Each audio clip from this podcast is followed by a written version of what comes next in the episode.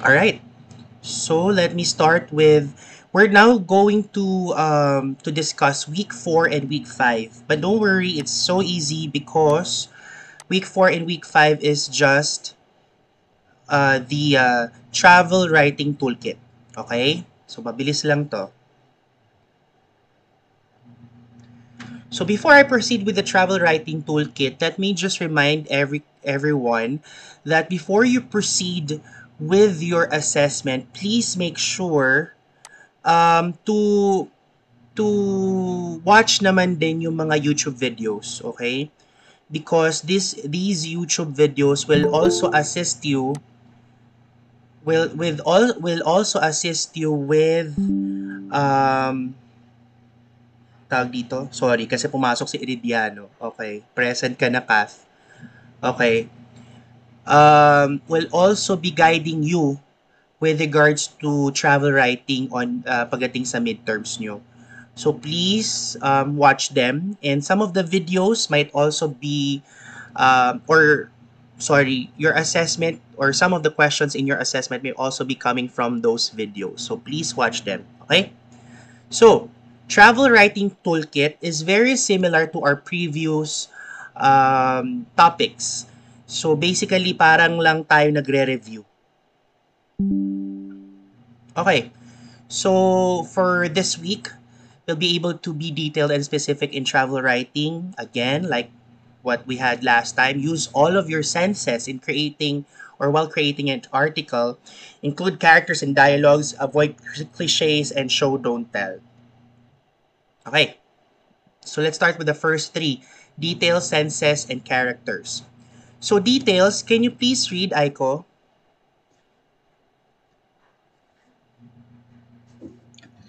Details is what transports the reader to the destination. Okay, continue.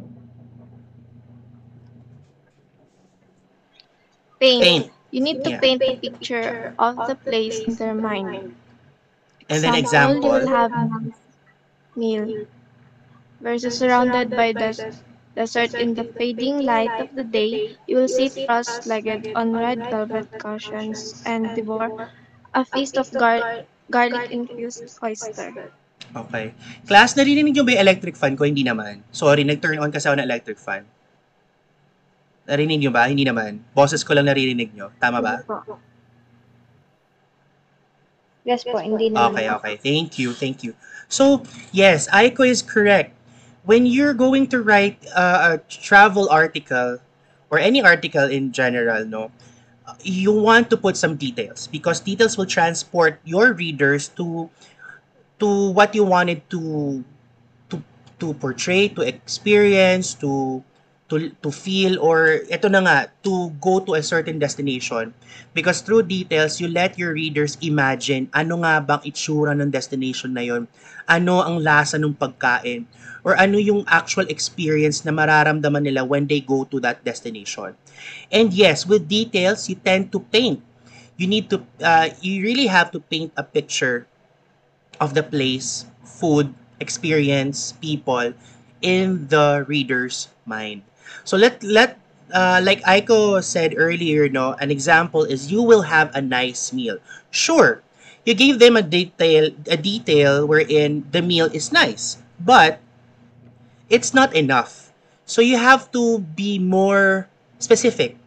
Or what does this meal um uh, what does this meal taste like or why is it why is it the meal or why is the meal nice so like for example surrounded by desert in the fading light of the day you will sit cross-legged on a red velvet cushion and devour a feast of garlic infused oysters so kumbaga ang ang kwento niya dito is nandun siya sa parang nang nag-picnic siya sa desert naka cross-legged lang siya to, and kumakain siya ng oysters. So na-imagine nyo, 'di ba, na nasa nasa desert siya, tapos fading light of the day. It means ano ibig sabihin ng fading light of the day?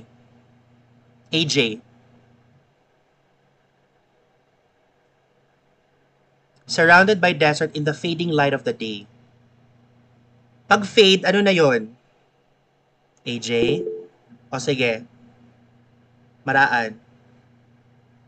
Um, sunset po. Sunset, 'di ba? So, you're giving you let your readers imagine, okay, kumakain siya pa sunset na. So, ang ganda ng ambience, 'di ba? Ang ganda nung surroundings niya. Tapos nasa desert siya. Tapos nakaupo siya sa parang carpet. Kasi red velvet cushion. So, parang carpet. And then, um, kumakain siya ng oysters na merong garlic. So, very detailed. And you let your readers picture na nasaan ka mismo nung panahon na yon. Okay. Next, senses. So like what we did, what like what we had earlier, no, in-explain niya, 'di ba, na nakita niya ito, sunset, tapos um, uh, sunset, nasa desert siya, and then yung garlic infused, yun na yung kumbaga taste at saka smell niya, ba? So basically, uh, the writer used his or her senses. So examples, Neil, can you please read examples? Cloud of jasmine, cobbled through street, excited chatter, bitter coffee.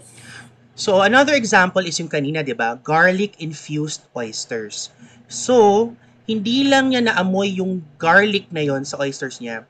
I'm for sure, dahil kinakain na nga niya that time, di ba? Nalasahan din niya yung garlic dun sa oysters. So, ganun. I- hindi pwedeng basta lang coffee. You need to explain din anong, anong coffee ba siya.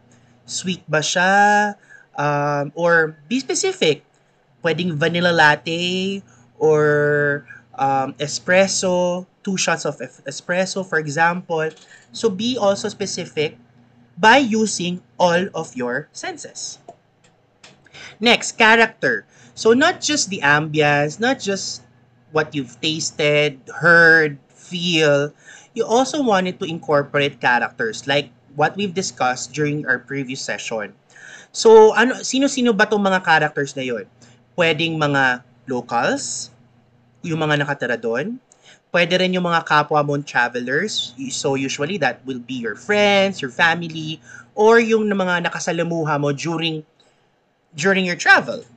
And then, of course, historical figures. Perfect example is if you if you wanted to write about Tuneta, syempre, may historical figure doon, si Rizal. So, you also wanted to talk about Rizal. And you wanted to include that character or or him sa iyong travel article. And also, syempre, since you're talking about locals, and I'm sure nakipag-usap ka sa kanila, or you had a mini interview, might as well put that dialogue in your article. So, next, part 2. O, di ba, ang bilis?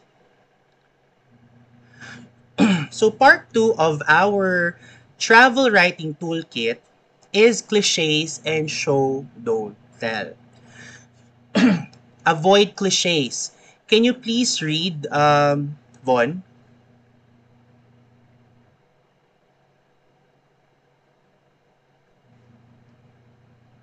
Von? Wala? Okay. Ba? Wala talaga si Von? Stephanie, Steph. A tired or expression that lost its descriptive power. Example of cliche, breathtaking view, tropical paradise, land of contrast, melting pot, up close and personal, sun-kissed beaches, spectacular sunset, hidden gem, off the beaten track, best best kept secret, patchwork tales, start reading like a fighter, jot down words and phrases. Okay. So, so, like a very good example, no, yung kanina, nice meal. Of course, most of the restaurants na kinakainan natin are usually nice naman. In ge- I mean, most of the time. Bihira lang yung hindi masarap yung lasa or whatever, hindi mo feel yung food. Sobrang bihira lang yun. So, that's a cliche. And may, may and for example, view, breathtaking view. Of course, obviously, pag pumunta ka doon, breathtaking yung view kasi it's something that you look forward to eh. So, you really have to explain further how does that meal, I mean, why is that meal nice? Why is that view breathtaking?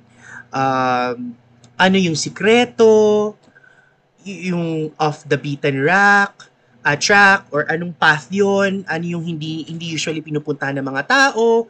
So you have to explain further or elaborate further yung experience mo na yun. Okay, last. Show, don't tell.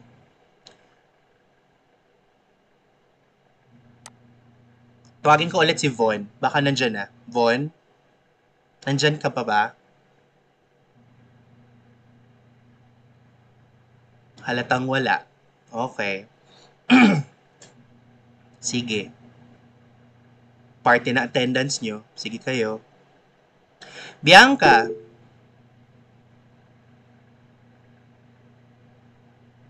Sige, Von. Okay. Sure. Bianca, go ahead.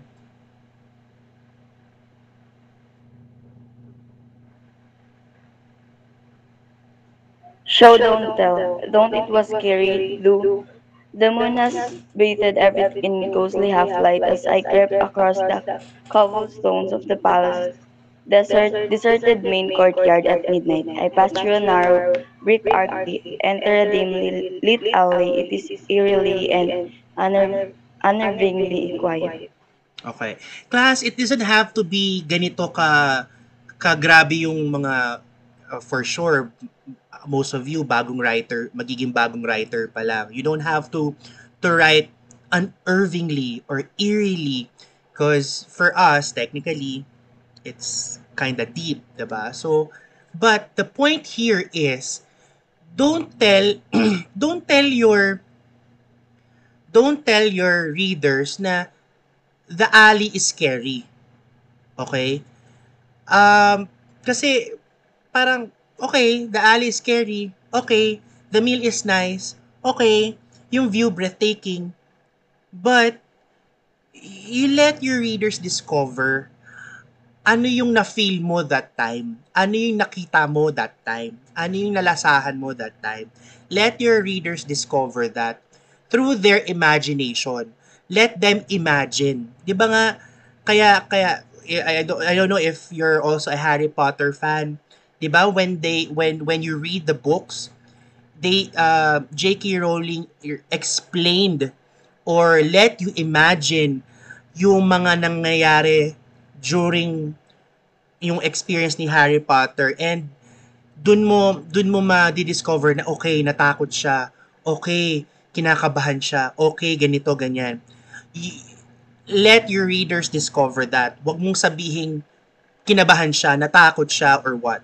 So, perfect example is this one. The moon has bathed everything in a ghostly half-lighted as I creep across the cobblestones of the palace deserted main courtyard at midnight. I pass through a narrow brick arc archway and enter a dimly lit alley. It is eerily and irvingly quiet. So, madilim daw sa alley, masyadong tahimik, siya lang mag-isa, and it's creepy.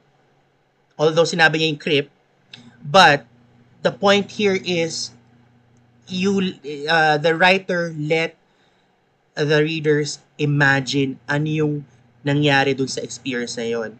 And through this explanation or details, ma-discover ng mga readers na okay, it's a bit scary or it's scary. Okay?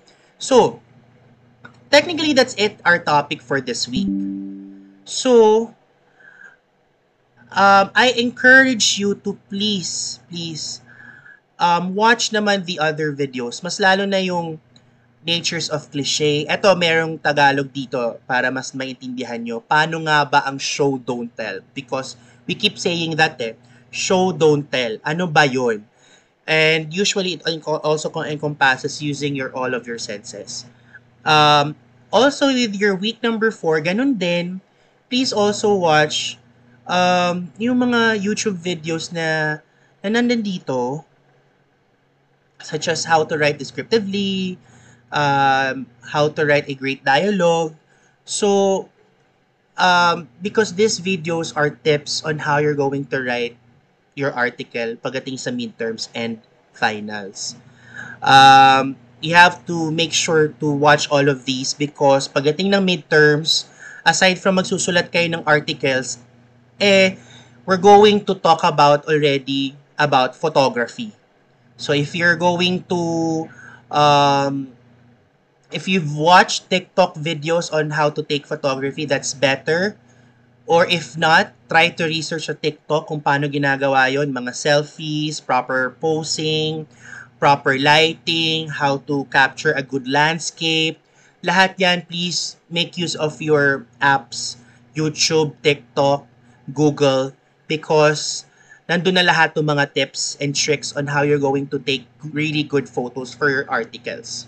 Okay. And lastly, again, make sure to watch all of the videos because some of the questions in your assessments will be available dun sa mga videos or manggagaling siya sa mga videos. And speaking of assessments, your assessments have- has already been uploaded. Um, prelim quiz 4.1 and prelim quiz 5.1. There are 10 items each. So total of 20 items. And ang deadline will be next Tuesday. Please take note again, uh, I always remind you guys, and hindi ako nagkulang sa pagre-remind sa inyo, to please answer them as soon as possible because I am only giving you one week, one week to finish all of your uh, uh, assessment for that, for for that class session. So if it's, for example, ngayon, uh, we're already um, for your assessment or your prelim quiz 3.1, tonight na ang deadline. So kung kung hindi nyo masubmit yan by tonight, I'm sorry, I'm not accepting late submissions because ang dali na nga na assessment, eh, you're going to take for granted. So, sorry na lang. Pasensyahan na lang tayo. And for your 4.1, 5.1, technically, pwede naman siyang isang quiz but yes, since I've split it up to two sessions, eh, hiwalay ang assessments no, but don't worry, it's just 10 items each. Deadline will be next week, Tuesday, 11.59 p.m. Deadless deadline yan. Para tapos na agad yung mga assessments nyo sa akin. Do you have any further questions with regards to our class for today? May mga questions kayo regarding sa topic?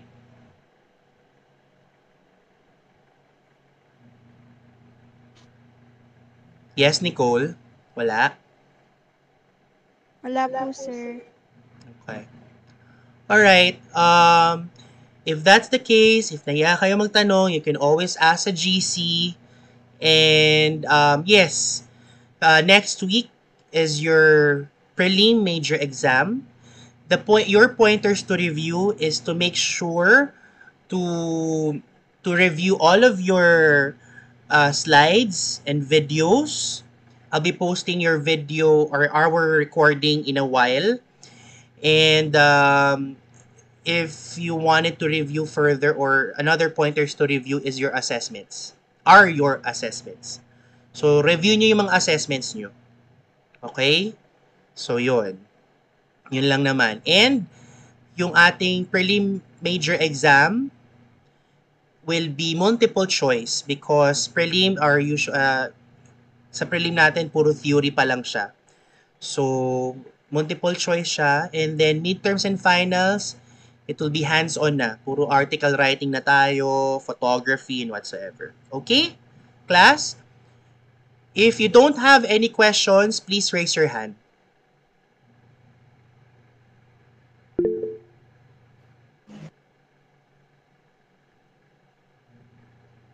Okay, so sige, thank you class and please mag-iingat kayo. And please please please review uh review your um, prelim notes, handouts, um, slides and videos because it will be uh, present on your major exam next week. By the way, last announcement or reminder um, because uh, uh, I, I was uh, we were instructed then that our ceiling grade is 98%. Okay? So if you have a perfect score on your assessment, um, it means that you have a grade of 98%. Okay? If if it's clear to you, please raise your hand again. I just wanted to make sure that that's clear. Please raise your hand if it's clear to you that's na, na 98 ang, ang ating ceiling grade. Okay. Buti nagkakaintindihan tayo. Alright. So that's it, class. Thank you very much for listening, for attending, and mag-iingat kayo palagi. And I'll see you next next week na because next week is a fairly major exam. Bye, class. Ingat kayo palagi. Thank you Thank you po. po. Thank you po. Thank you po.